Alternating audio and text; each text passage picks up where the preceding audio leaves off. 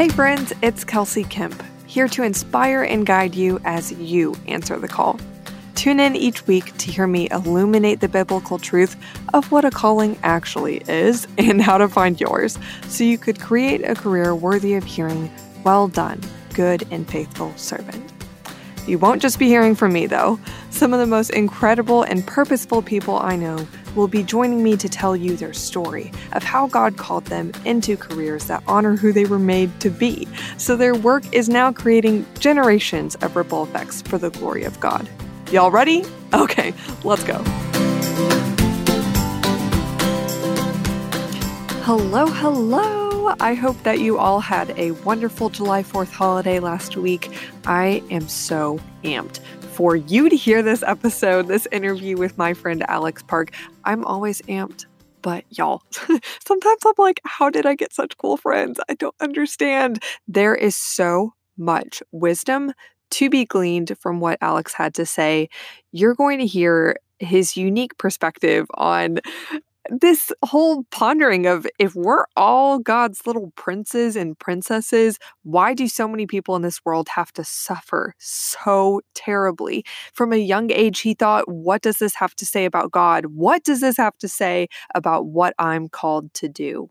So you'll hear him reckoning with the character of God and ultimately see a picture that we don't talk about enough that God is someone that suffers and cries with us. He is so compassionate and ever present, but our free will isn't something to be ignored. And he didn't doom us to this life of suffering. It's something um, that, ooh, man, I'm getting into it already. I'm going to need you to just continue listening to hear the full explanation on all of that, that we often uh, get quite mixed up um, with our picture of God's true character. But in Alex's story, you'll see that not all callings are rainbows and butterflies, man. He was called to relieve suffering in the places of the world that are so in so much pain under um, the crippling effect of tyranny.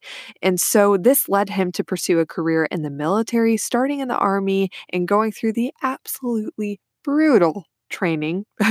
that is the training to become a Green Beret, which is the special operations force of the army if you didn't know that already. And uh, you'll hear in this episode how that turned out and why he made a career pivot, and that he's now back in his hometown of LA preparing for law school so he could continue in his calling in the international security sector just from a different angle.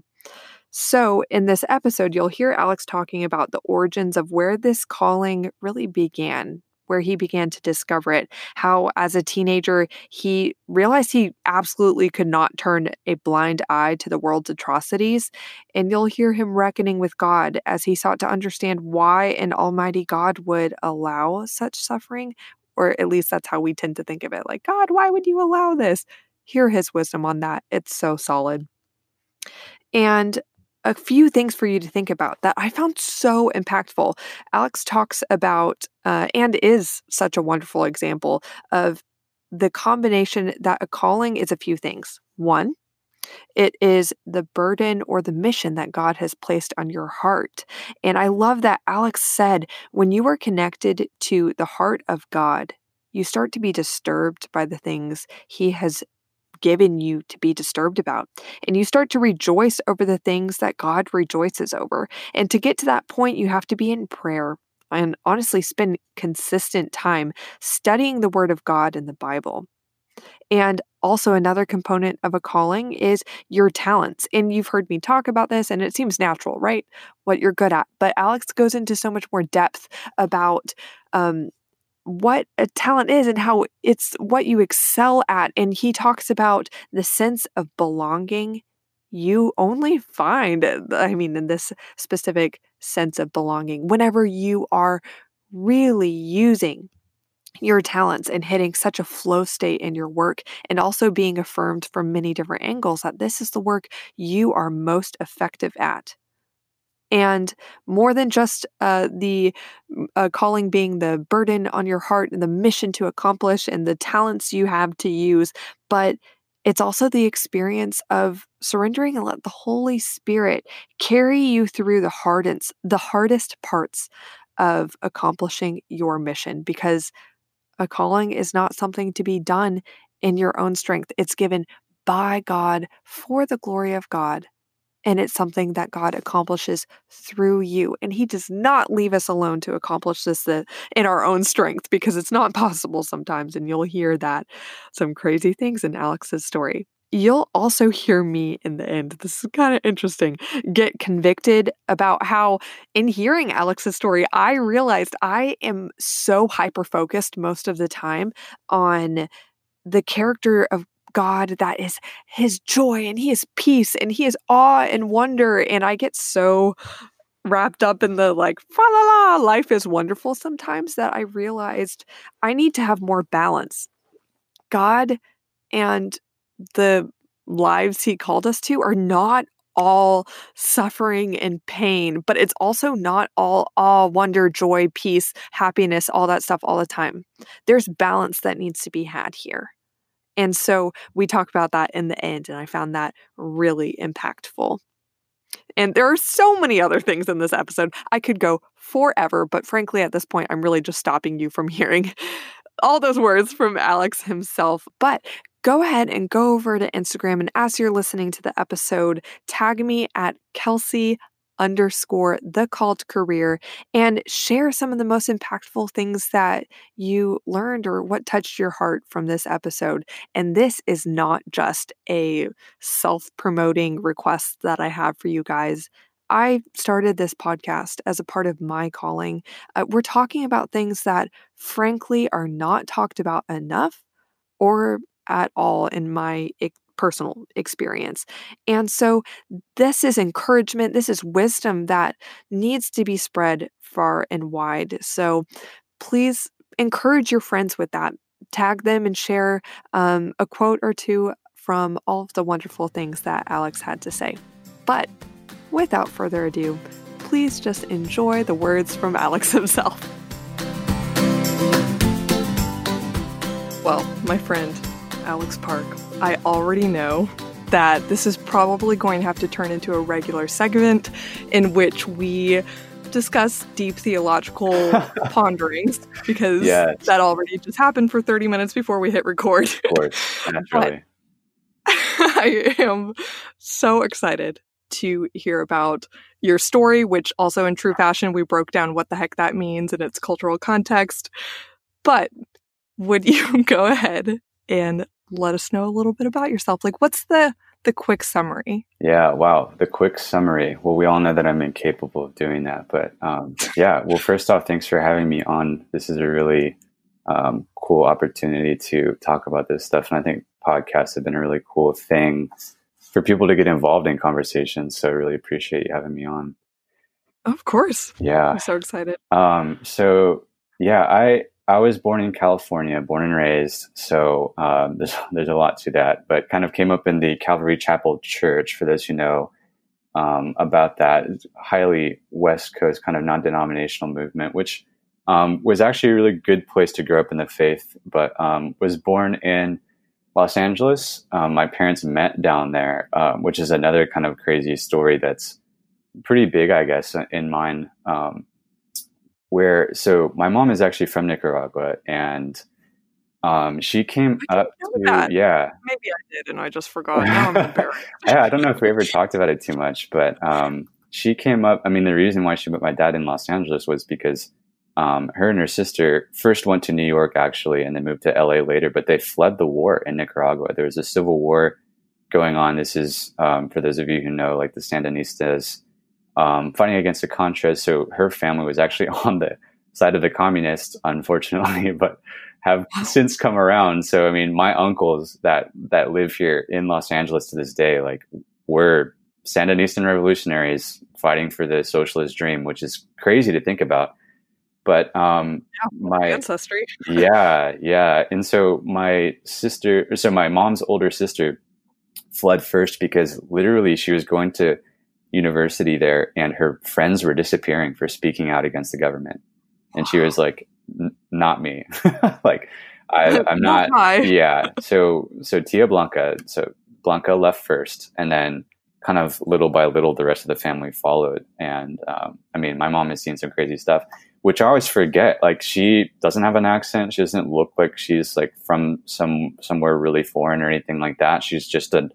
I'm like, yeah, my mom's just an American lady, but she has this crazy past that most people don't share. And uh, that ended up shaping me quite a bit. She's always been one of my biggest heroes. So they met down there, and then we moved up to uh, to Napa, um, my dad had gotten a job. He's a software engineer, and um, he's also kind of like uh, like we. My parents decided to homeschool us, and I have three other siblings. Uh, we're all like Have we already connected on this? maybe. I I think so. yeah. I- oh my goodness. Okay, yeah. well, homeschoolers unite. Yes. um, yeah, and it, that of course is funny because people have all kinds of different ideas of what that looks like. Or really, one idea that we're like Probably just one yeah, terrible. like, one terrible idea, like like uh, like Mean Girls. Like we're all just like that. Uh, and uh, anyway, so um, but uh, yeah, by the time that we got to junior high and high school, we were taking like online courses and going to a private school for classes and stuff. So um, it, yeah, I mean that scene, like the homeschool experience, is so different for different people. But um, I actually really uh, in, enjoyed it. I think like it gave us a lot. Um, by the time I got to college, I was like, this is a joke, like compared to how hard I worked in high school. Actually, um, just be and. Yeah, and that that I'm was sure I, I felt that way, but I you know, college was I, I felt prepared for it and everything. yeah, that's yeah, and so that's that's the funny thing, and like everyone in homeschool and, and regular school, I guess, has different experiences with that. But my parents did a really um, good job, I think. Like they, especially my dad was was really big into like apologetics and teaching us like philosophy and like why we believe what we believe, and kind of like both my mom and dad having a really intellectually curious culture that they cultivated in the family, and so um, we love books. We love talking about ideas, and um, that continues to this day. And so we kind of all have like a solidarity around that. Um, and so that gave me a lot of like huge framework to piece together some of the some of the things I was working through later. Um, so you know, and we've talked about this. Obviously, kind of my big um, professional thing for the longest time was I, I was in the military until recently. I'm just now transitioning out, and I didn't have um, any family members or anything that encouraged me to do that. I mean, there's quite a few that actually encouraged me not to. My parents were pretty much on board, um, although I will say my mom, when I had decided to uh, enlist out of high school, and this is again part of like why her background is such a big deal in my life now. Um, I was like, "Hey, mom, like you know, you've known that I've been wanting to join the military for a while. I'm gonna go. Do, I'm gonna go do it, and uh, and I'll I'll do college later." She was like, "Nope, you're gonna do college now. I didn't escape." Not on my watch. yeah, she was like, "I didn't escape a war, so my son could go die in one without an education. So you could, yeah, so you can go do that. Then you can go die wherever you want." Uh, I was I'm like, speechless at the moment. yeah, I was like, well, I was too. I was like, well, I I can't say anything against that, and do you know what? It's not going to really change anything anyway. So, and I told her, I was like, all right, I'll go to college, and then I'll go die, mom. That's what I told her. I, was- I was not. Your Uh, family dynamic is already uh, like movie quality. oh, I don't know. It, Like, stuff with movies. there, I was just a rebellious brat, and I just wanted to do my own thing. Uh, and so with yeah yeah. And so uh and that's how it worked. That's why i went to college before i joined. And uh but yeah like um the what brought me to that decision though was uh kind of doing my own research for something in junior high. And i don't even remember what the project was. I was researching for some paper.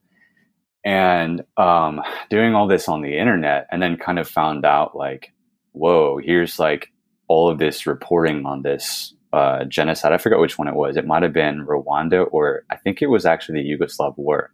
Mm, and like yeah. we had been taught in our family about the Holocaust and like the Armenian genocide, which is a little bit lesser known, but it's more of just like these were these big programs for killing people because they held these terrible ideas. And when you have these terrible ideas, that's consequences. But we didn't really talk about like what really happens during these pogroms. We knew it was bad, but I didn't really like know, right? And we didn't We mm-hmm. didn't obviously like see anything like that, but obviously when you're on the internet, there's there's a lot of just unbridled information on there, which is, uh, you know, which is dangerous. I mean, it really is. It's dangerous, and so. Um, but as a kid, for whatever reason, like I mean, I was like 13, and I was like, whoa, and then uh, dove deeper and deeper and deeper down into the hole of the of the depravity that's that's connected into the internet, which of course is really like a harsh thing for a kid to come across, and I couldn't yeah. make sense of it. Um, but the weird thing was was that like I didn't have a reaction, and and this is sort of you know what we're going to talk about later of where you know something that God puts in you, I guess, or something, but or maybe it was just in, in my development because I was younger, I didn't have the ability to compartmentalize that and stow it away. You know, I didn't have the mm-hmm. ability to be like, oh, well, that happened a long time ago, or that happened in another country, or that happened somewhere else. And it's not affecting me. So I, I can just, that makes me feel bad. So I can just put it away. I, I, I wasn't capable of that as much as I wanted to, as much as I tried. And I would go back and I was like, how far down does this go? Like, how evil can people get, and, and how do I stop it? And um, you know, unfortunately, that's kind of a fool's errand. So I just I learned a lot, a, lot of terrible things, saw a lot of terrible things, and it it sort of just built up in me this, I mean, extreme sense of um, not only hatred for those things that are done, but kind of just like a constant discontent with things in general because now I felt like I was trapped in a box and I could see what was happening outside of the box, but I couldn't affect it.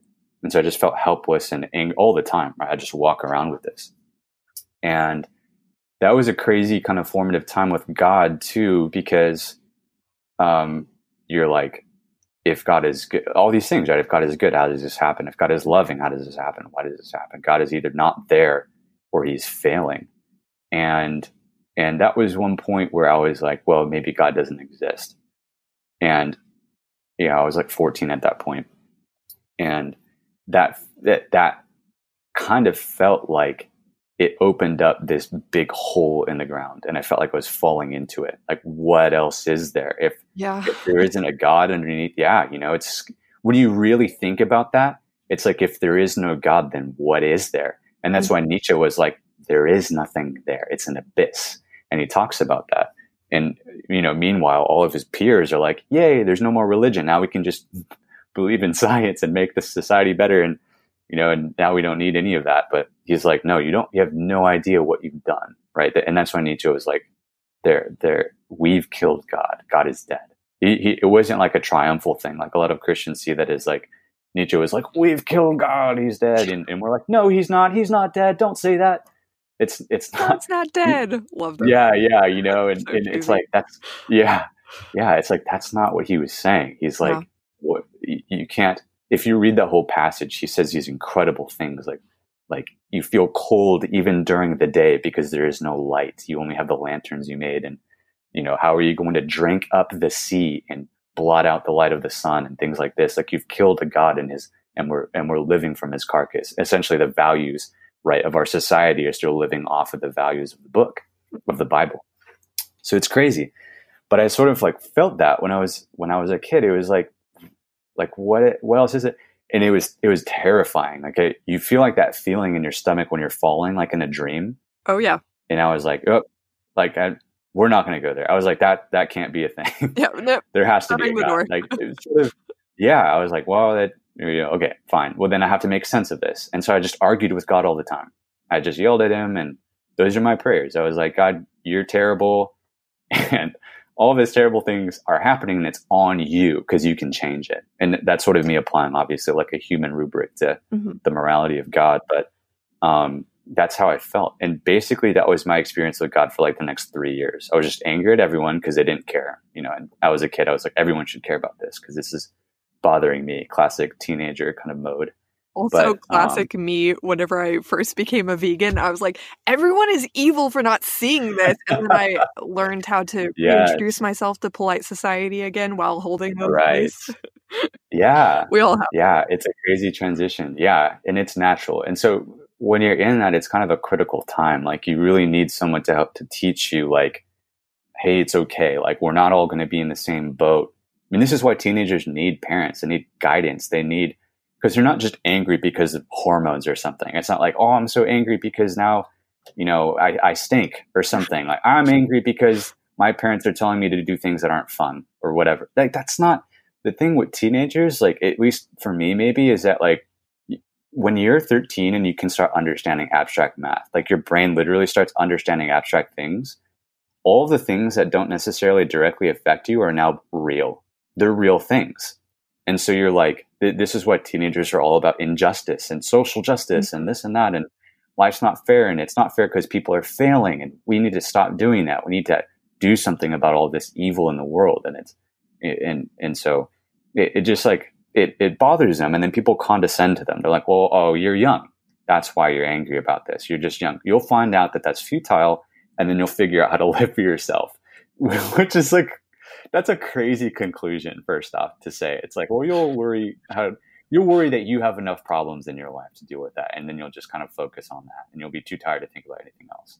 It's like that's unbelievably condescending. What a disempowered oh, view. Yeah, but it's so sort awful. of like yeah. If you think about it, it's kind of the implicit thing that's taught to people. It's like, well, you'll learn. You haven't been crushed yet, but you'll learn. It's like, well, Yeah.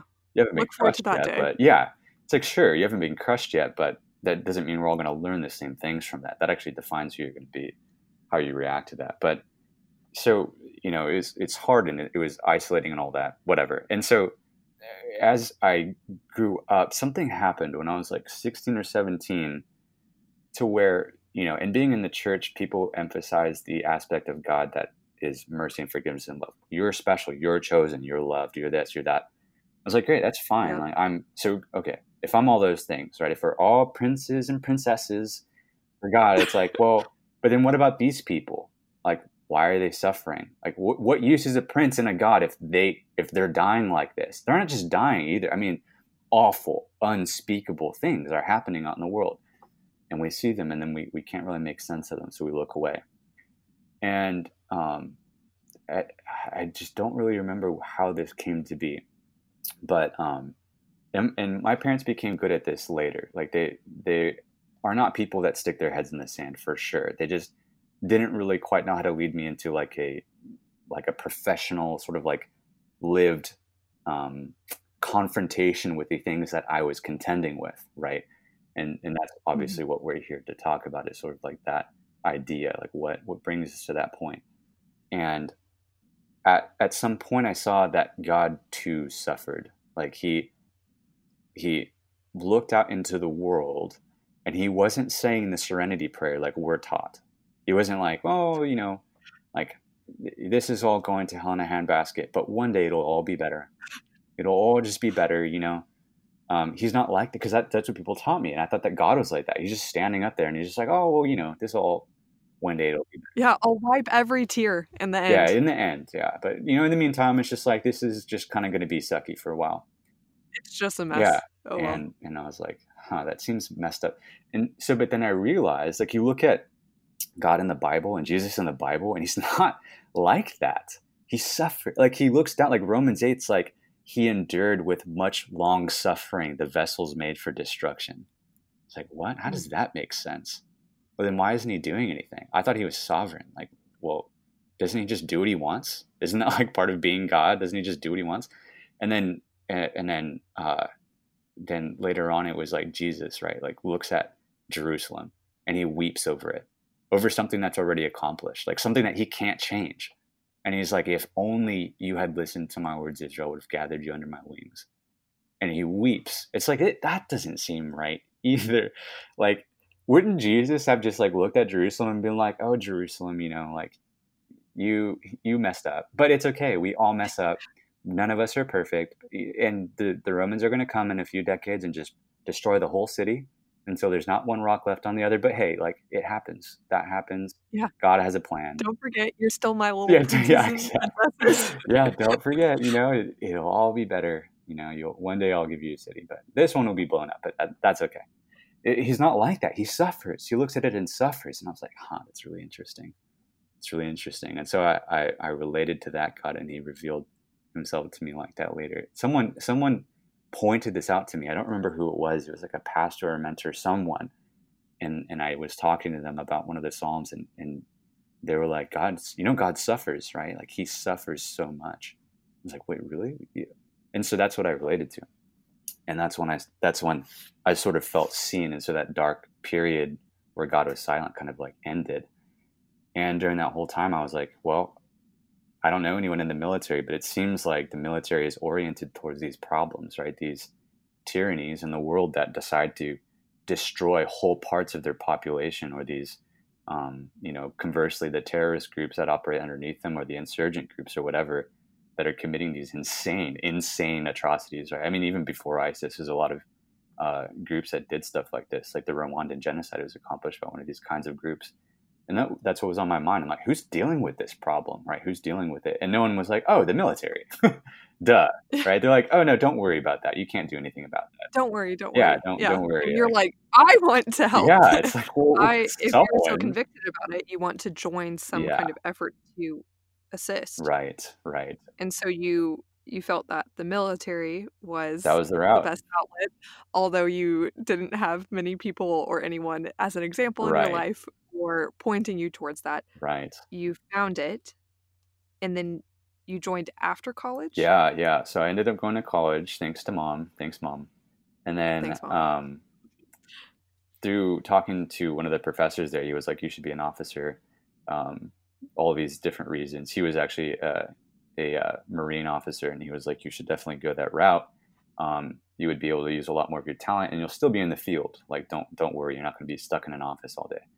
Was like, "Okay, well, if you say so." So I joined ROTC um, and ended up commissioning after that and went uh, went into the infantry, did Ranger School, airborne, and then I was stationed at uh, Fort Campbell. So that's why I was in Nashville for a while. Um, it's about an hour away from there, and then that's kind of that's kind of where my career was.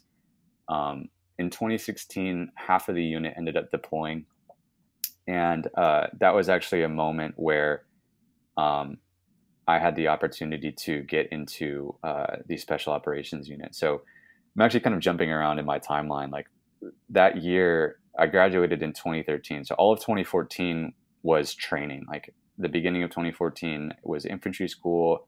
And then that summer was just the intensely miserable ranger school, um, which almost cured me completely, honestly, of like wanting to do any of that special operator crap at all. Like I, special operator crap. Yeah, you know, like because I wanted to be a SEAL originally, and then you know I kind of like switched over to the whole Green Beret thing. I was like, yeah, I should be a Green Beret, so that's why I went wanted the Army. And uh, and Ranger School is kind of like the first step, kind of like in that timeline of of the whole special operations career. Like, um, not always, but it tends to be, especially for the officers. Um, you you kind of have to be even just to be a regular infantry officer, you have to go to Ranger School usually um, to get a platoon and to, to get command time. And so uh, that's just part of the process. And it, it's like, it's only going to get more of this. Like, there's only going to be more experiences like Ranger School. Like, you're just miserable. You're stuck in the woods. You know, you're getting eaten by chiggers and huge mosquitoes, and you're getting two hours of sleep average a night. Like, that's it's like, well, welcome to special operations. You know, would this be the point in your story where you're echoing the thoughts of the adults whenever you were a teenager like you'll get yours basically. yeah yeah something like that. life. yeah i was like this is this is ridiculous. Like when i got out of ranger school i was like you know what? Like i could be a mailman. That that just sounds nice. Like i could could go for the nine to five and you know have people kind of tell me what success is and just just do that like and not be just in the woods ever. I hate the woods. I hate you know being away from civilization and all that and uh, and just like the repetitive misery of it like it, it, was like why are we even doing this there were parts of ranger school actually that i will say that um, that did give me a sense of belonging which is something that i think is worth talking about um, in regards yeah. to calling because you know like there was a there was a couple of missions that we did in there that um, i had rotations with other guys who were from actual ranger battalion so I wasn't in Ranger Battalion. The school, it's kind of funny to like differentiate it, but the school is just a training course. And then Ranger battalions are the actual like units that are Rangers and they go do missions um, under that umbrella. And so um, I got to work with some of those guys because they all have to go through the school at some point to get to leadership. And um, I made friends with these guys because we all kind of like hated the experience. Like we're all just like this is repetitive and ridiculous and we're not learning anything. It's just misery which it's kind of true. I mean we did learn a lot but it was a lot of it is just what they call a gut check. Like it's just like one what is it two meals a day which is not even half of the calories that you need. You lose like 10 pounds every every uh, training week that you go out which is like nine days. Um, so it's ridiculous. Like every phase we would lose 10 pounds and i gained like five back when we got back into the barracks and ate a real meal um, it's just miserable. The whole thing is just miserable. And I was in there for three and a half months because I recycled one phase. Oh my gosh, this sounds like my experience breaking my jaw, minus being in the woods. yeah, that's basically exactly what it's just pain. It's just pain. Just pain. That's it. Yep, yep, and no sleep, and, and you're delirious. Uh, it's crazy. It's crazy. And so anyway, so I made friends with these guys, and we had a mission where like every single one of us was so, you know, because the slots are random, you kind of, the, the whole point of it is that you're picked at random for like a leadership rotation, and then you have to lead all these zombies to do something. And that's hard. It's way harder than it sounds. Like no one wants to do anything, obviously. So, uh, so, you know, me and like three other dudes from Ranger Bat uh, got selected for leadership rotations. And we were just like, heck yeah, dude. Like we, we got into the center of like our little leadership huddle. We just like it was all high fives and like, dude, we're gonna slaughter this, and we did good. Like, uh, we we did it was a raid or whatever, and we we did a perfect raid on this compound, and and this never happens. Like with an after action review and AAR in the military, the saying goes, it's like there's always something you can improve on. That's really how it goes. It's like you have an action after action review, even if it's really good, there's always something you can improve on. And I got to the end of the day, like we did the raid all night, and in the morning, my evaluator came back and um, I gave him some of my some of my products or whatever for for our mission, and then he's like, "All right." Um, he's like, "Honestly, you had a really good team. Uh, I have almost I have no improves for you guys. You guys executed a perfect mission." I was like, "Has that ever?" I've never heard of anyone making that happen before. It, and granted, this is not because I'm amazing. I literally had like four other dudes from Ranger Battalion that were like in my leadership as squad leaders. So it's kind of hard to mess it up at that point, but we did really well. And um, that was a sense where I was like, man, like that cohesion and that team and that purpose and like, I mean, doing a raid is really exciting. I mean, it, I mean, it sounds exciting. It is exciting. There's a lot of misery leading up to it. Obviously, all the hours like sitting in the cold. Um, but it, it is fun. There's nothing funner than doing a raid. Funner. I could hear in your raid. voice you reliving this memory. oh man, it's so fun. I mean, like it's so quiet for hours and hours and so dark, and then it kicks off and it's just chaos and noise and you kind of like pour over the objective in this organized way. And you know and and seeing the the guys from Ranger Battalion work was amazing. Like they were so efficient. And you know even when we came across like there was barbed wire that we didn't expect we were like oh my gosh i thought this was like one tower that we're attacking. Because they just give you a they don't tell you anything about what you're attacking. They just they're like here's a a uh, they, they call it a point. Like they give you a uh, what is it called? Like a you basically plot a point. They give you a coordinate, and they're like, all right, execute a raid at this coordinate. That's all they tell you. They're like, all right, you go do that. And are like, cool. And then so you go and you're supposed to recon it and figure it out, and then go attack it later.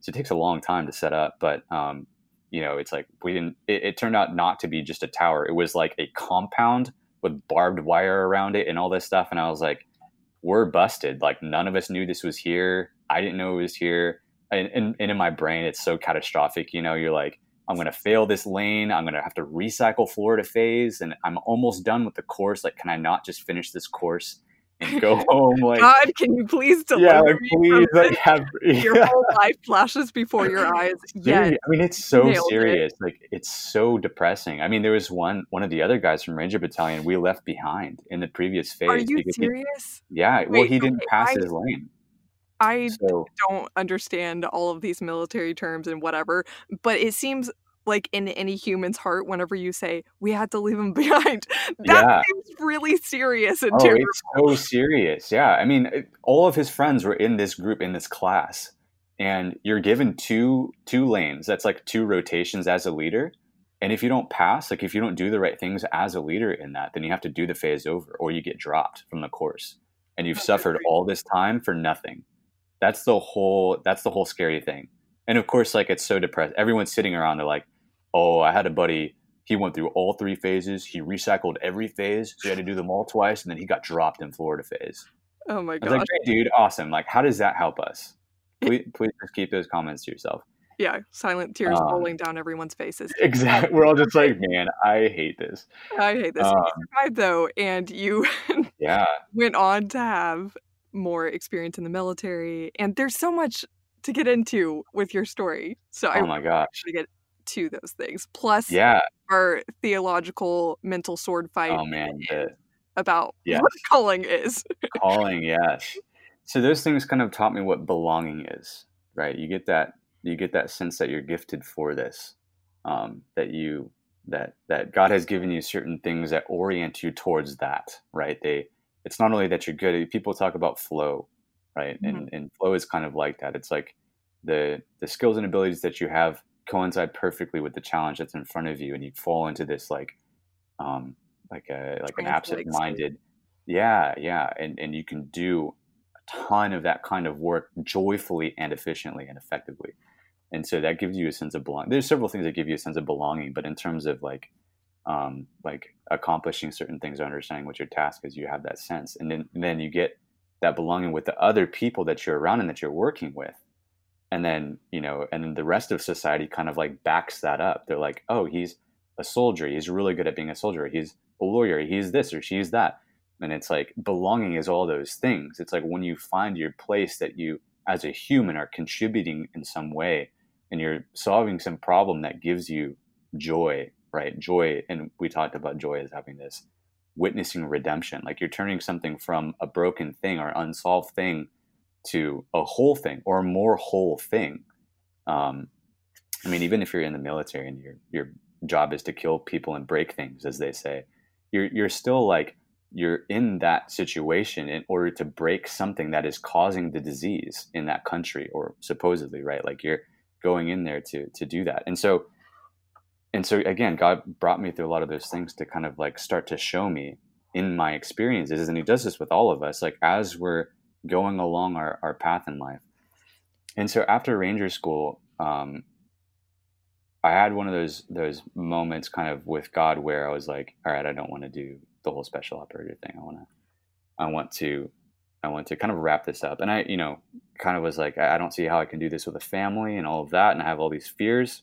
Mhm. And uh, I was in a small group at a local church there, and I was driving back home one day from it, and um, I had this like crushing conviction feeling like that I was running away from that, and an almost audible voice, not not quite, but but that formed the conviction would form an idea, and the idea was you need to try to be a green beret. It wasn't like you're going to be a green beret. It was like you need to try and go down this path. You need to go do it. And I wept in the car. I was like, I don't want to. I don't want to be in the woods. I don't want to be around people that that are coarse and they don't think about stuff and they only care about their own glory and all of this stuff. Like I'm mm-hmm. tired of being around people I don't have the option of being around and, and being away and I won't be able to have a family that way and I'll be away from all of my friends. I just wept. I was like, I feel like I've been given a death sentence. Which Um, I'm thinking back to what you said to your mom. Yeah, I'm gonna fine, I'll go to college and then I'll die for something still. then I'll die for something. Yeah, yeah. And so, um, but that's kind of what I was like. All right, I guess I need to, I guess I need to try this thing. I don't know if it's going to happen or not. And when I got to Campbell, a friend of a friend connected me with someone in fifth group, special special operations group uh, at Campbell, and he kind of mentored me into the process of getting into this other unit in California, which is why I ended up down here. Um, and they would have tryouts. It was a National Guard unit. You basically, and the idea behind that was I'd be able to split my time between doing special operations missions for the for the federal government because you don't work for the state. Actually, it's kind of weird the way that um, National Guard special operations works. Um, and then split my time between that and like maybe a family one day or doing. I was getting into um, some pretty cool opportunities with uh, like international justice mission, and, and I wanted to look into the NGO world Yeah. um, because I was like, well, the military is one answer, but there's all these other answers too. Yeah. So, long story short, um, got selected for that, which at that point you have like a 90% chance plus of like making it through the rest of training. But um, for one reason or another, again, it's just like an ongoing process. But despite God, it, and it's interesting, God showed me like, you're capable of this thing, you're capable of this thing. And I didn't know because those are questions. Like, as a young person, you don't know what you're capable of yet.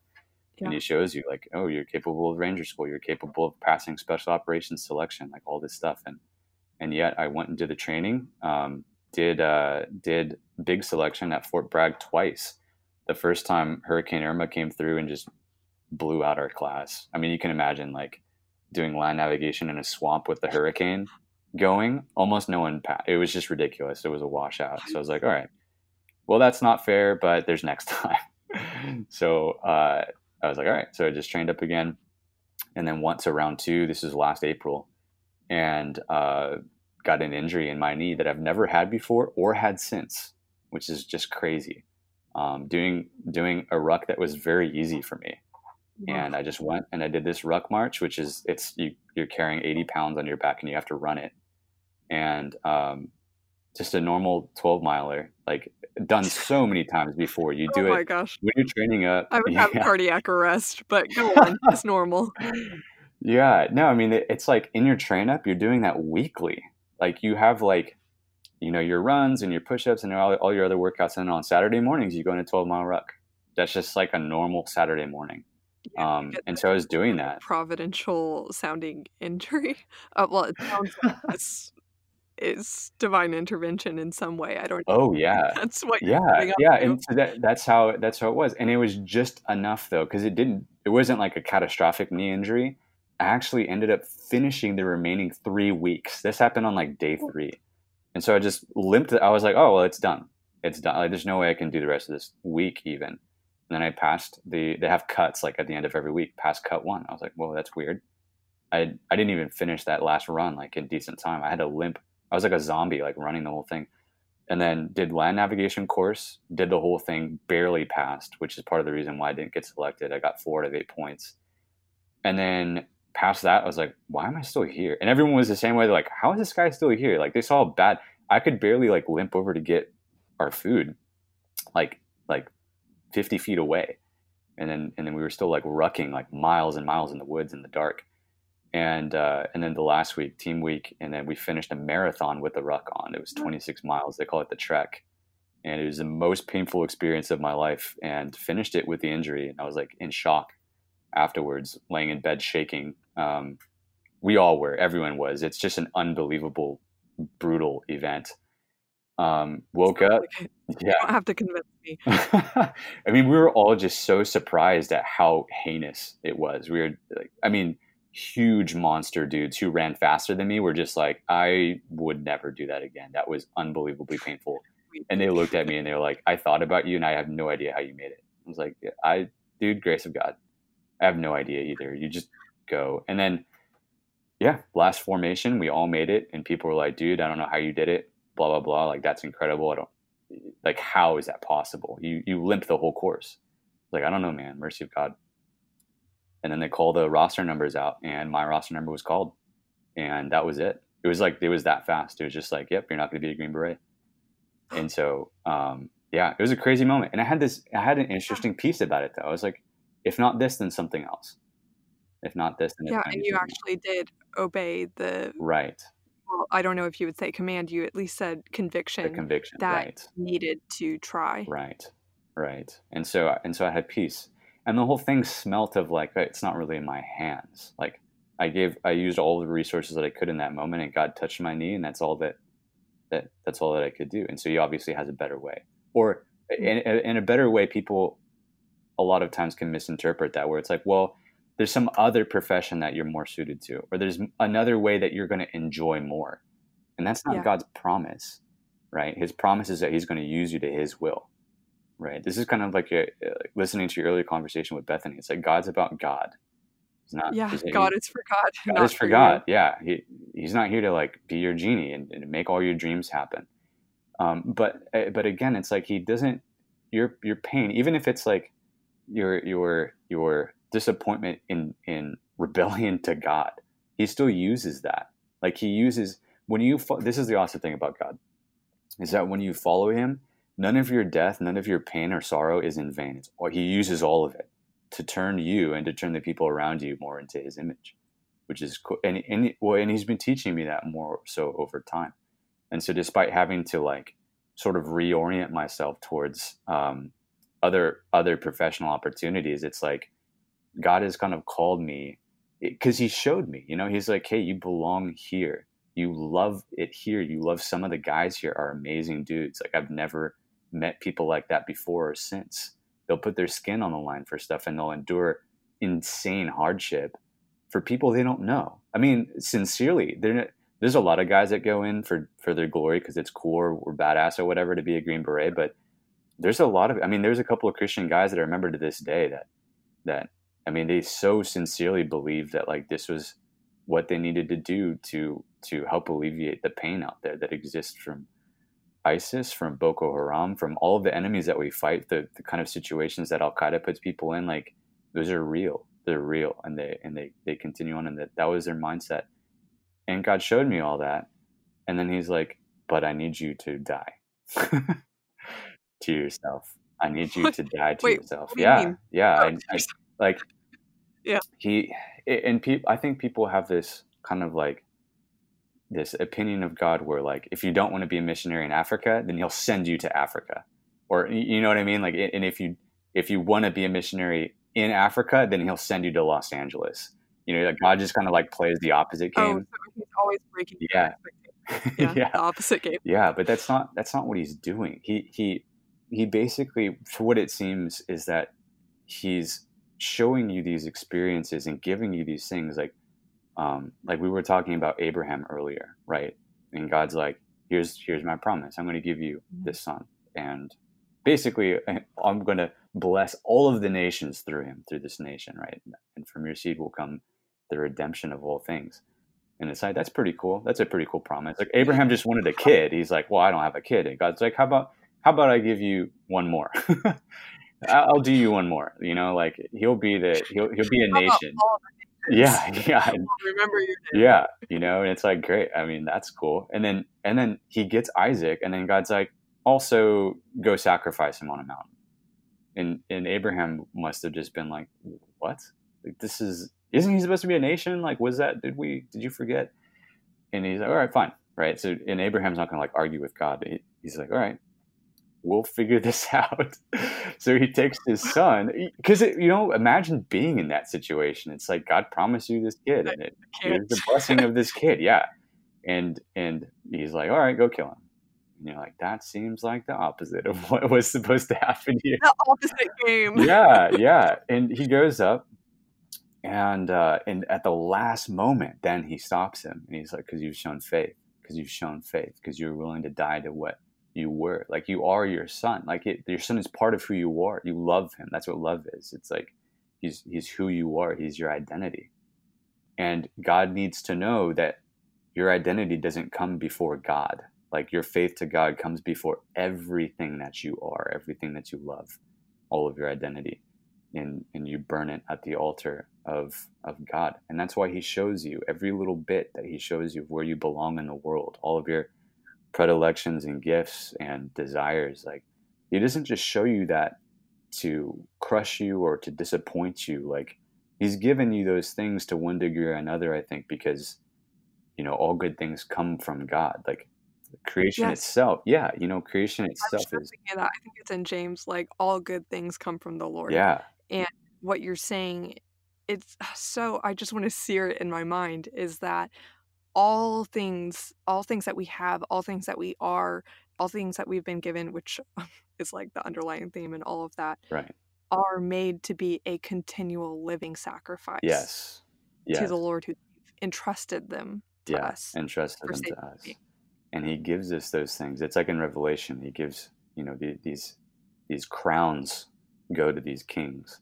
And all the kings do to them with these crowns is they throw them at the feet of god and it's like well why why did they get crowns in the first place well without the crowns we have nothing to give god it's like the greatest gift to be given something to give back to god because we don't we don't have anything all we have are the Oh, things dear to us you know That it. just meant so much to me what you just said because how many times have I heard, you know, just it's a crown that you'll cast at his feet. Yeah. You know, pray that you have things. I don't even know what verse that comes from, Sure. but somewhere in the Bible of like you get to heaven and hopefully you will have crowns to cast before the Yeah, Lord. right. And you just made sense of that kind of um, platitude that it's become, which it is that a crown, think of it as a kingdom Right. of the things you are meant to steward and not just steward, maybe a better word because words, you know, as we love, um, is rule because in Right. Genesis it says that we are meant to rule Right, right. and fill and subdue the earth and we're the only creature that was given specific work to rule Right. and that is so kingly Yeah. and how much responsibility do we see on the shoulders of leaders of governments how much influence do we see that they have how much pain do they cause how much um, opportunity do they have to help and it is so empowering and moving to think what crowns have i been given Right. what am i meant to rule and see that same level of responsibility for Right. Right. And that's to our conversation, right, about the parable of the talents, yes eh, right? And the and the quantity of the talents wasn't so important. It's actually interesting. Like they get a proportion of a reward uh, to the responsibility per se, but percentage wise, it's the same thing. It's like it didn't really matter whether or not you had five or you have ten. Like you get double. You get double. Um, Yep. And and all you're all you're responsible for doing is is cashing that in and using it.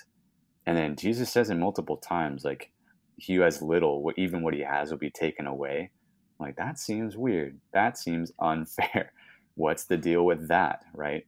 But it, again, it has a lot to do with that whole idea of what you're given is what you're responsible for, and you're not responsible for what it turns into.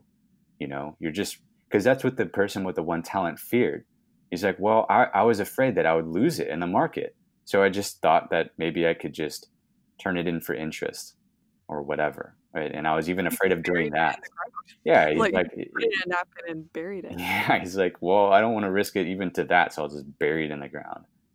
Um, and, and he's like, you wicked and evil servant. You could, well, I guess he said you could have even put it in the bank for interest. You didn't even do that. You didn't even do like a passive thing to use the talents I gave you. So I'm going to give that talent to the one who's actually using what I gave him. And then, and then everyone else, they're just responsible for going into the market and cashing it in. And whatever happens, happens, right? It, it's like I send rain on the evil and the just. Why? Like, what's the deal with that? There's so much, like, when you look at the Bible, it's like, it doesn't really match a lot of the platitudes or the way that we think that our platitudes work. It's like, oh, if you have faith, God will bless your work. If you have faith, God will bless. It's like, not Yeah. really. Like, look at Job. Look at almost every prophet. Look at Jesus. Je- like, Jesus had all of his friends abandon him at his death. And it wasn't until later that they actually worked out their purpose through the through the help of the Holy Spirit.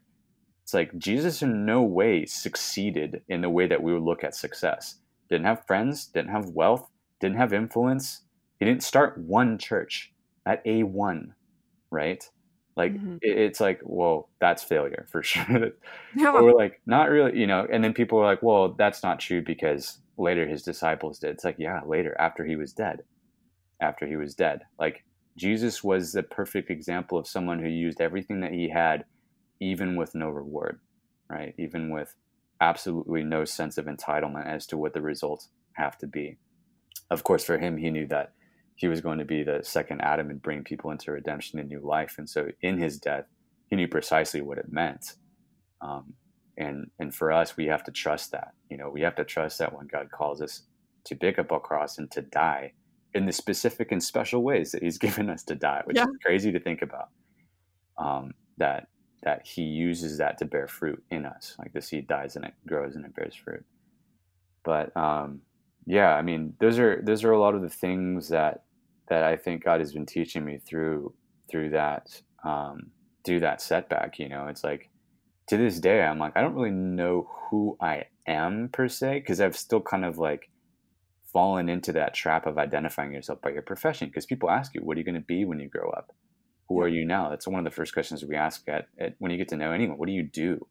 Because that's who you are. It defines most of your life, and it defines, First question. yeah, Last to start getting information on you.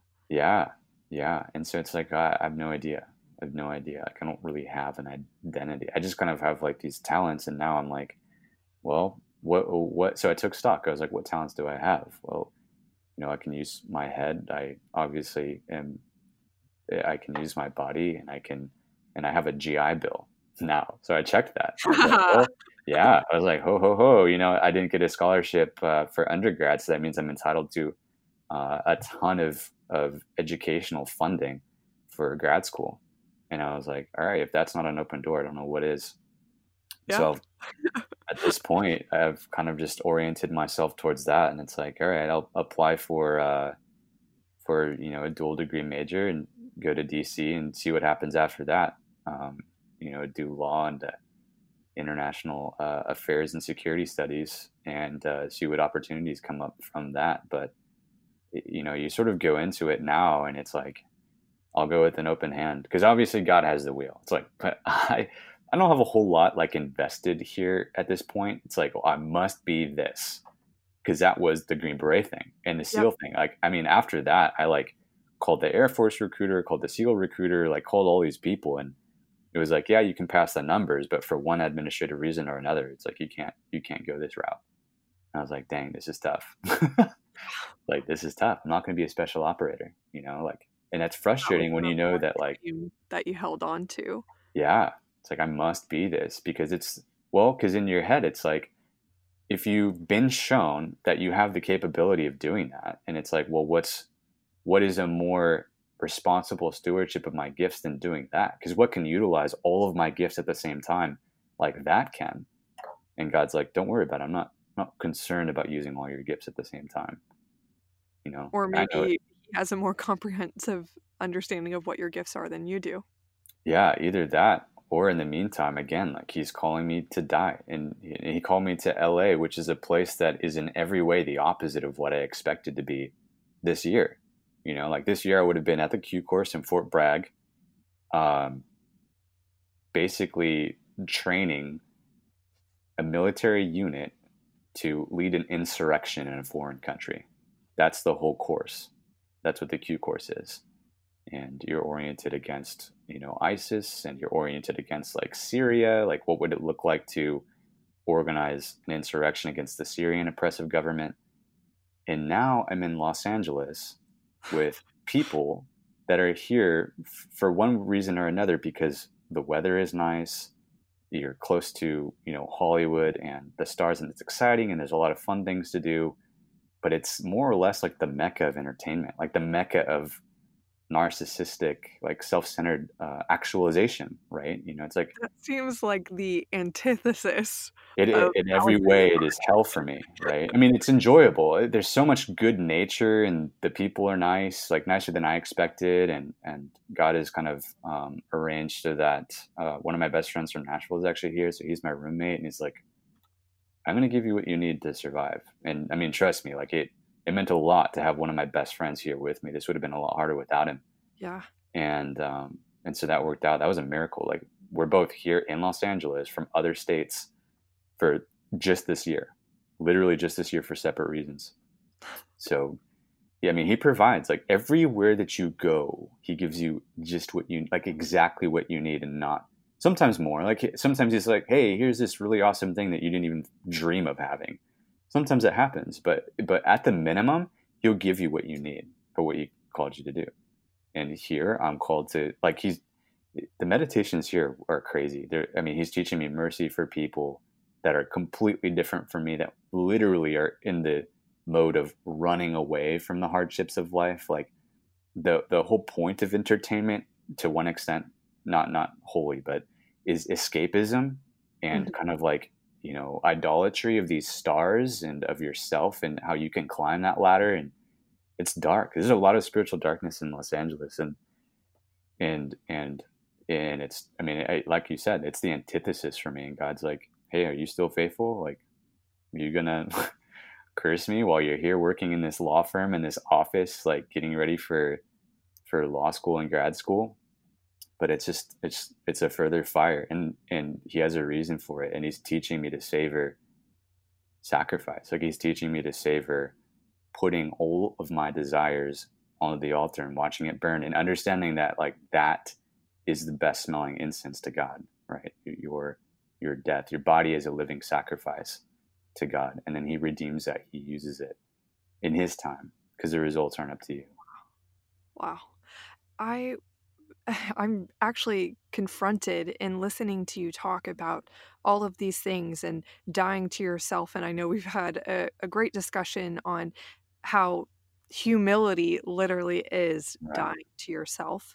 Right. Um, and all of this paints a picture of the topic of a calling that Mhm. convicts how I typically live that out in my head. I have to be honest, I typically am so obsessed with the sensation of joy and I, I really relate to God in I mean there's endless facets of God, endless technically and literally. Right. Yeah. Um, and the way that I relate to him sometimes the most is his goodness and you yeah.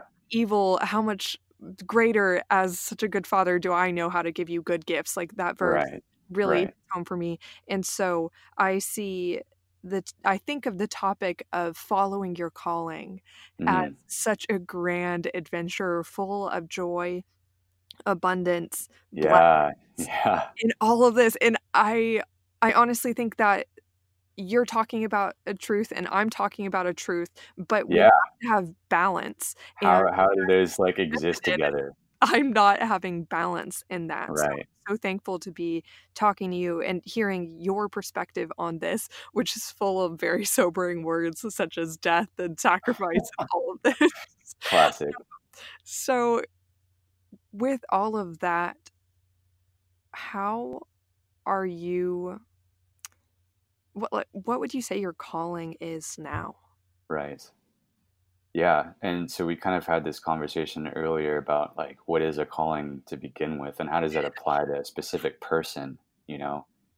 So yeah, I mean with the little time that we have left, um, kind of kind of what that idea is first is like um, human beings have like a purpose in that they're made in. Um, like human beings aren't made to do some things and they're made to do other things. And God, God made all of creation that way. Like whether you're a Christian or not, we're not designed to have sex with multiple partners all of the time and just follow our desires. You know that it leads to destruction, right, of our soul. We're not designed to um, kill other people writ large, like of our own volition because they anger us. We're not designed to do that Mhm. you know and then that's that's another complicated topic too it's like there's a lot of things that we're not meant to that break down what we are as a human and people see that they they don't really know how to express it but they're like that's a broken human like thing they, they've gone through things that humans aren't supposed to go through and it breaks us. And so we know that it's like trying to use a a toaster as a hammer.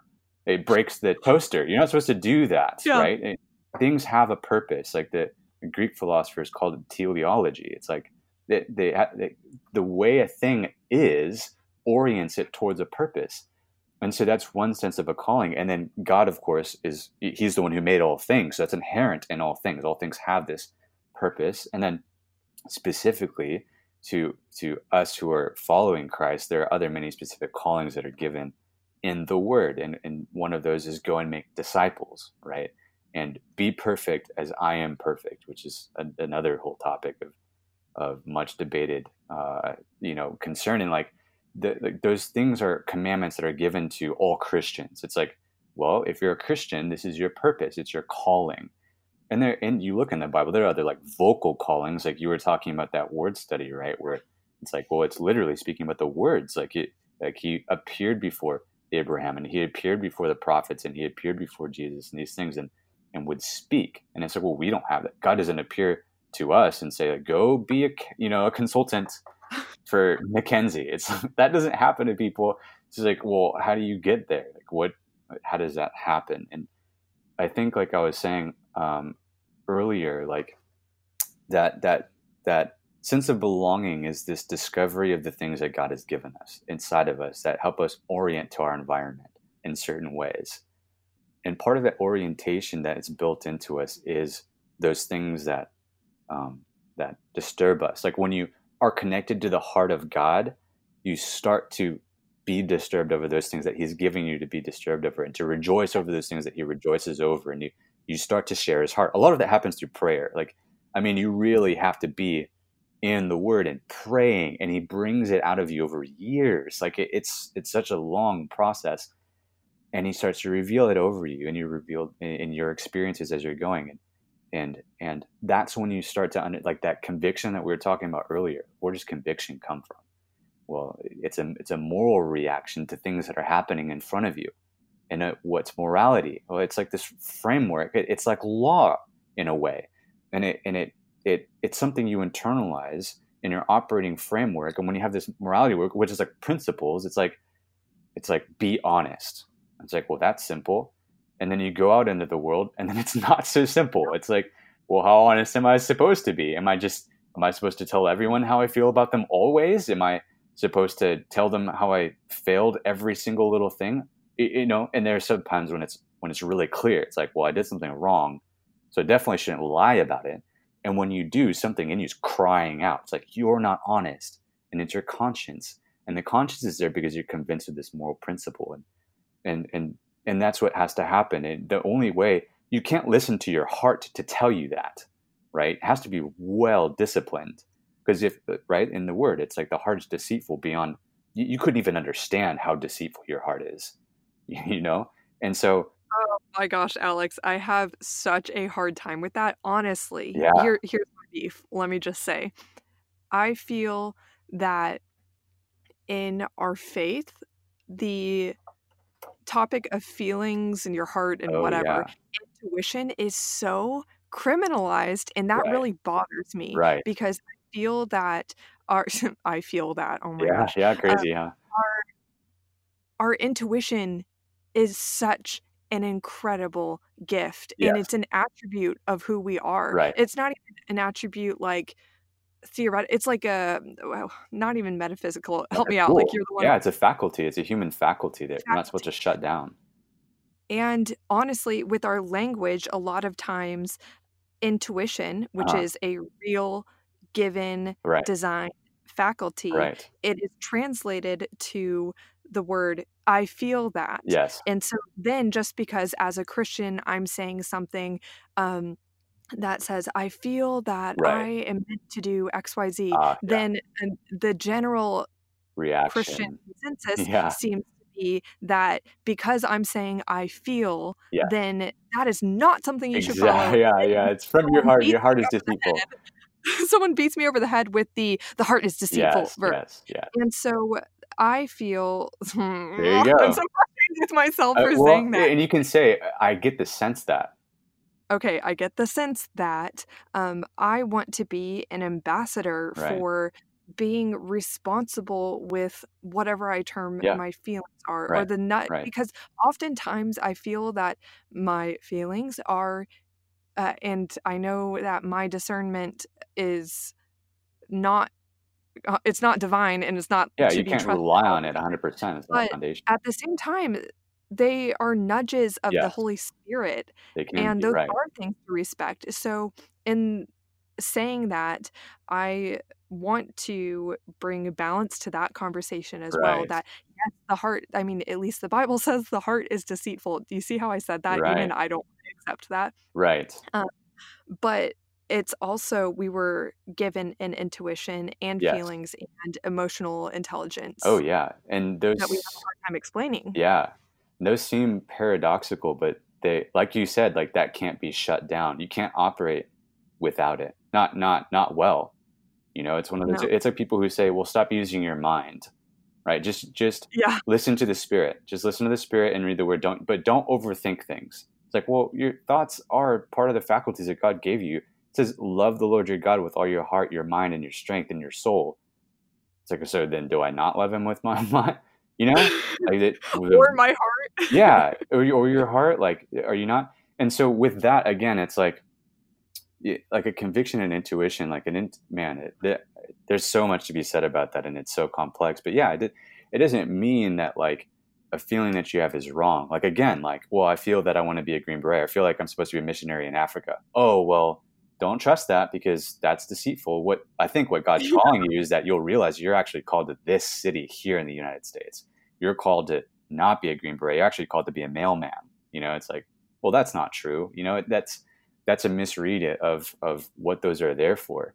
Um, you know uh, and the heart is deceitful is more of this idea of using your heart to dictate morality. It's like your heart shouldn't be telling you what's right and wrong you should be using your feelings and your senses and your intuition to process your environment in an efficient way i mean that's what it's for in our body you know Oh, yeah is solid discernment right there. That it's not just to repeat, it is not your heart should not be the dictator of discerning what morality is. Those ground that groundwork and that foundation has been laid. right It's interpreting your environment and yeah then the process through which you individually in that one of a kind situation yeah is to apply the truth of the morality. Right, right. Yeah, and you're using your I mean cuz in cuz in intuition is sort of a fast way that your brain is making sense of of information in your environment. And it, again, it's not to say that that's like you should absolutely ignore that. It's like sometimes that comes before you can make sense of things.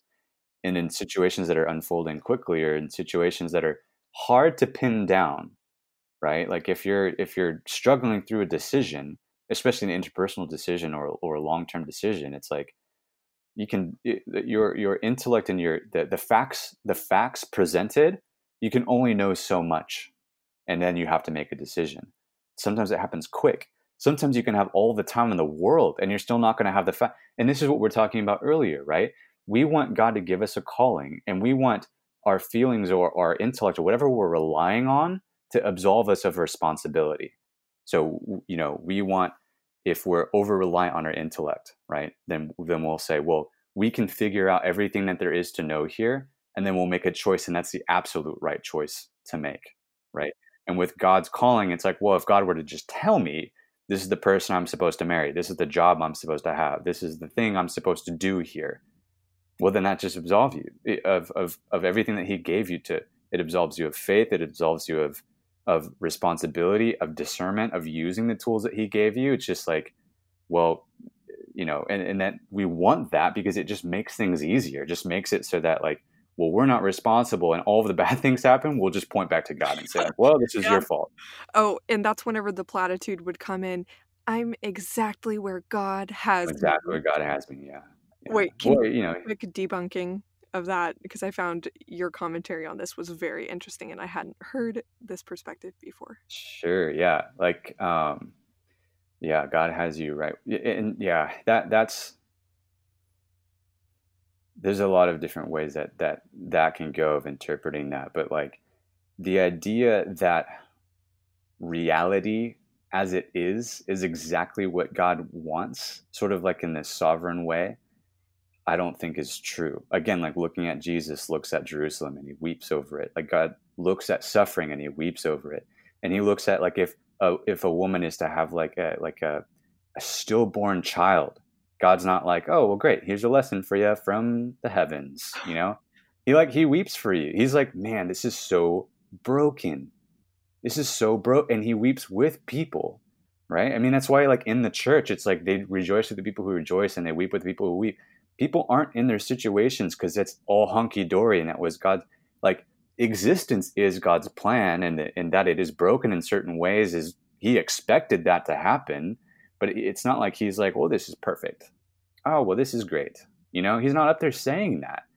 He's like man and, and again like we were talking about earlier he none of that's in vain. When you follow god that's not in vain. Like he uses that suffering to produce godliness in you in a, in a crazy redemptive way that only god knows how to do.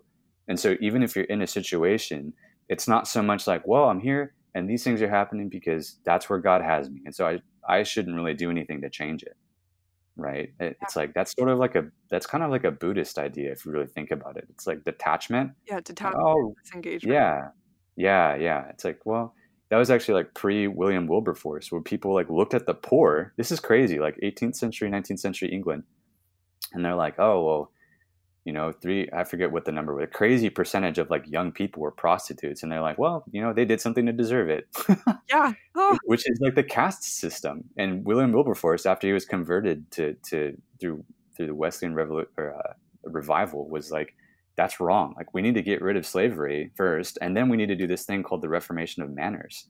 And he's like, which essentially means like we need to care about the broken world around us. Like we have to, like that's not because they deserved it. Yeah, you can't right. explain away and disassociate. Just to tie it back to the beginning of your story, it you felt the conviction to not disassociate. Well, rather, right. I don't know if it was so much of a conviction as an impossibility based on who God made, sure. how He crafted you, as well as the factor of being a young mind at the time. Um, sure, yeah. But maybe a better way, a more truthful and comprehensive way to state restate the well, God is has me exactly where he wants me statement is to say, God, uh, I don't know if I'll say this right the first time. I'd like you to expound upon it, but God will is providing or holding me uh, that's such like an emotional thing to say like holding me in the palm of his hand that's like a Hillsong yeah well thing rather but like he's i mean the verse my burden is light. Wait, my yoke is easy, mm. burden is light still applies yeah. to you in that moment. And maybe that's a better, more truthful thing to reflect on that you're with under God's provision and fathership right. than to just say, I absolve myself from taking responsibility in this situation by saying, right. I'm exactly where I'm supposed to be right now. Right. Right. And again, it's, it's, man, there's a whole lot of paradox involved in being a Christian, right? It's like, well, the situation God will use for redemption. And in a sense, the brokenness is a mercy. Like aging is a mercy, right? We start to come to the end of our rope inevitably, and it turns us, or it can turn us to God, right? Everything that weakens us, everything that that exposes us to our to our finiteness is a mercy from God that He uses to make us rely on Him right? More than we could rely on anything else because we find out that everything else is is is finite. It it ends it everything, right? Yeah. And so and so he uses it because we don't live till we're eighty and then plop, because then we'd be like immortal. Bit we'd feel like we're just young and immortal and everything's great, and then we would die. But God's like, how about this? I'll be merciful to everyone. They'll age slowly from basically age whatever, 30, 25, somewhere around there. And they'll basically just burn slowly until they die. And they'll realize and their like, humanity and have to come. They'll realize, yeah, it's like, hey, like you're going to start losing stuff. How do you contend with that? How do you contend with that? And part of it's like a brokenness of the world thing, and the other part of it is a mercy of God thing, where you have jo- again, and it's not that you're supposed to be in that situation and be like, well, I'll just choose joy because I don't know, but God told me, and it's a command. Yeah. Like, well, no, you're not supposed to like choose it because being happy is what God wants for you, and being joyful is what God you're choosing it because you know that God is working redemption in the midst of it. And that redemption is a real thing. And that you know that it's all resulting in the redemption that He's calling you to through Jesus. Like, since we're walking in Jesus, all of our death turns to life at some point. All of it, every every drop of it. To a to a degree that we can't even comprehend. Like when Paul talks about it, he's like, we suffer for a little while and then it's glory beyond comprehension. Yeah you know that's what it's like and that's what we rejoice over. You you you, you have to look at the reality of things and you realize yeah it's tough it, this is terrible whatever it is and, and, it's not always terrible but when it does get that way because it will get that way then that's when you're like awesome god uses all of this. He uses all of this. And you weep you still weep like you're still crushed and it needs to crush you. You, you can't run from it you know like like our culture has forgotten how to grieve you know that, that that was a big thing. If you read the Old Testament and the and the New Testament, weep with those who weep. Like you're not just supposed to be uh, be so caught up in this emotion of joy and happiness and all of that because the, the redemption still is in the brokenness. Yes, it still is in not that. meant to just be, especially coming alongside people and be like, "Hey, perk up!" Exactly. Like glory of God, man. It yeah, there's yeah. so much beauty and grace, as you say, in right. the in the hard things because right. it turns us to the eternal hope instead of the temporal. Right. Right. right. But yeah, yeah. With all of this, what wisdom would you share with the people listening for how to discern what their calling is and what attitude right. to have about it? Right. Yeah. Again, um, the the parable of the talents and the the kind of um, every you know what's funny is that every parable where there's a wicked servant, they're given like a farm, and then the master leaves for a while and comes back, and the good servant is still working, and the bad servant got drunk and was partying with his friends. You know, yeah. and and the the funny thing about that is like that's sort of I think what God has been teaching me more or less is it, it's this idea that like what you're called to do is cultivate everything that you have. So if you're like a farmer, right? In the Proverbs, it's like this too. The evil man basically um, is is oh man, is it in Proverbs?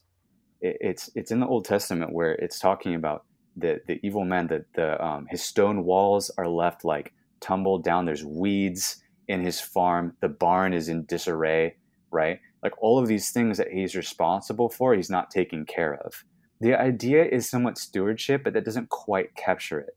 It's this idea that like even when those disasters happen like and he says i send rain on the just and the unjust. Like even if you have a famine you're still responsible for your farm. You're not just going to say again oh there was a lion on the road. There's that one uh, that story. It's like well the lazy man said oh, there's a lion on the road so i'm not going to go out and uh, and do my job today. I'm just going to stay here and sleep.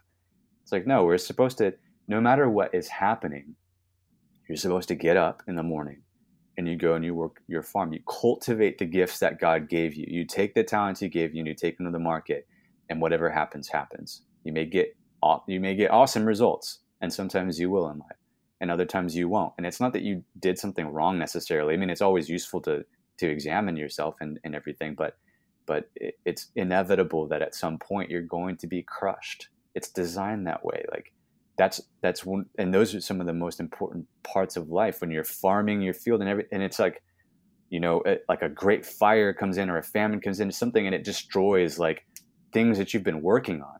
And at that point that's where a lot of people are like well i'm done with yeah, this. i'm done. Not meant it's, to happen. it, not meant to yeah it's futile. It's chasing after the wind right and all this but but that's that's jesus saying like if i come back and I come back like a thief in the night. No one knows the hour that I'm coming back. But if I come back and you're and you're not doing your job with what I gave you, you're not stewarding what I gave you, you're you're laying around and partying with your friends.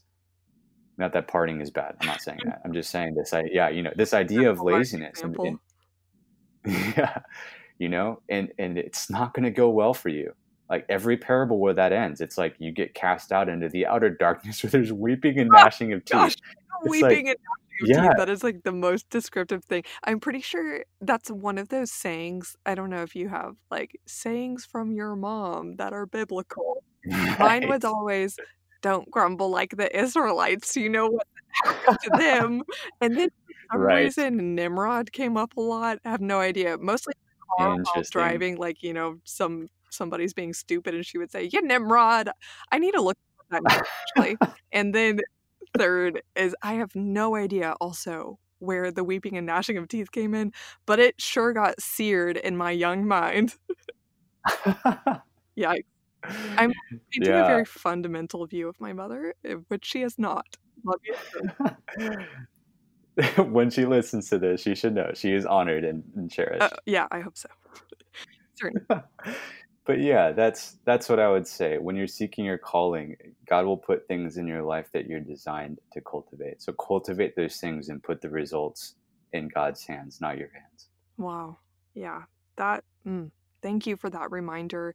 I'm so thankful, honestly, for the picture you've painted of what a calling is uh, and what it's like to follow it because it speaks to the diversity of experiences and not just diversity, but I would hope that we all can have this comprehensive view as much as possible yes. in our finite minds of yeah. the character of God and how that's expressed through what we're called to. It's not yes, there's a commonality like what my natural bent is, and it's not all right. suffering and fruitlessness.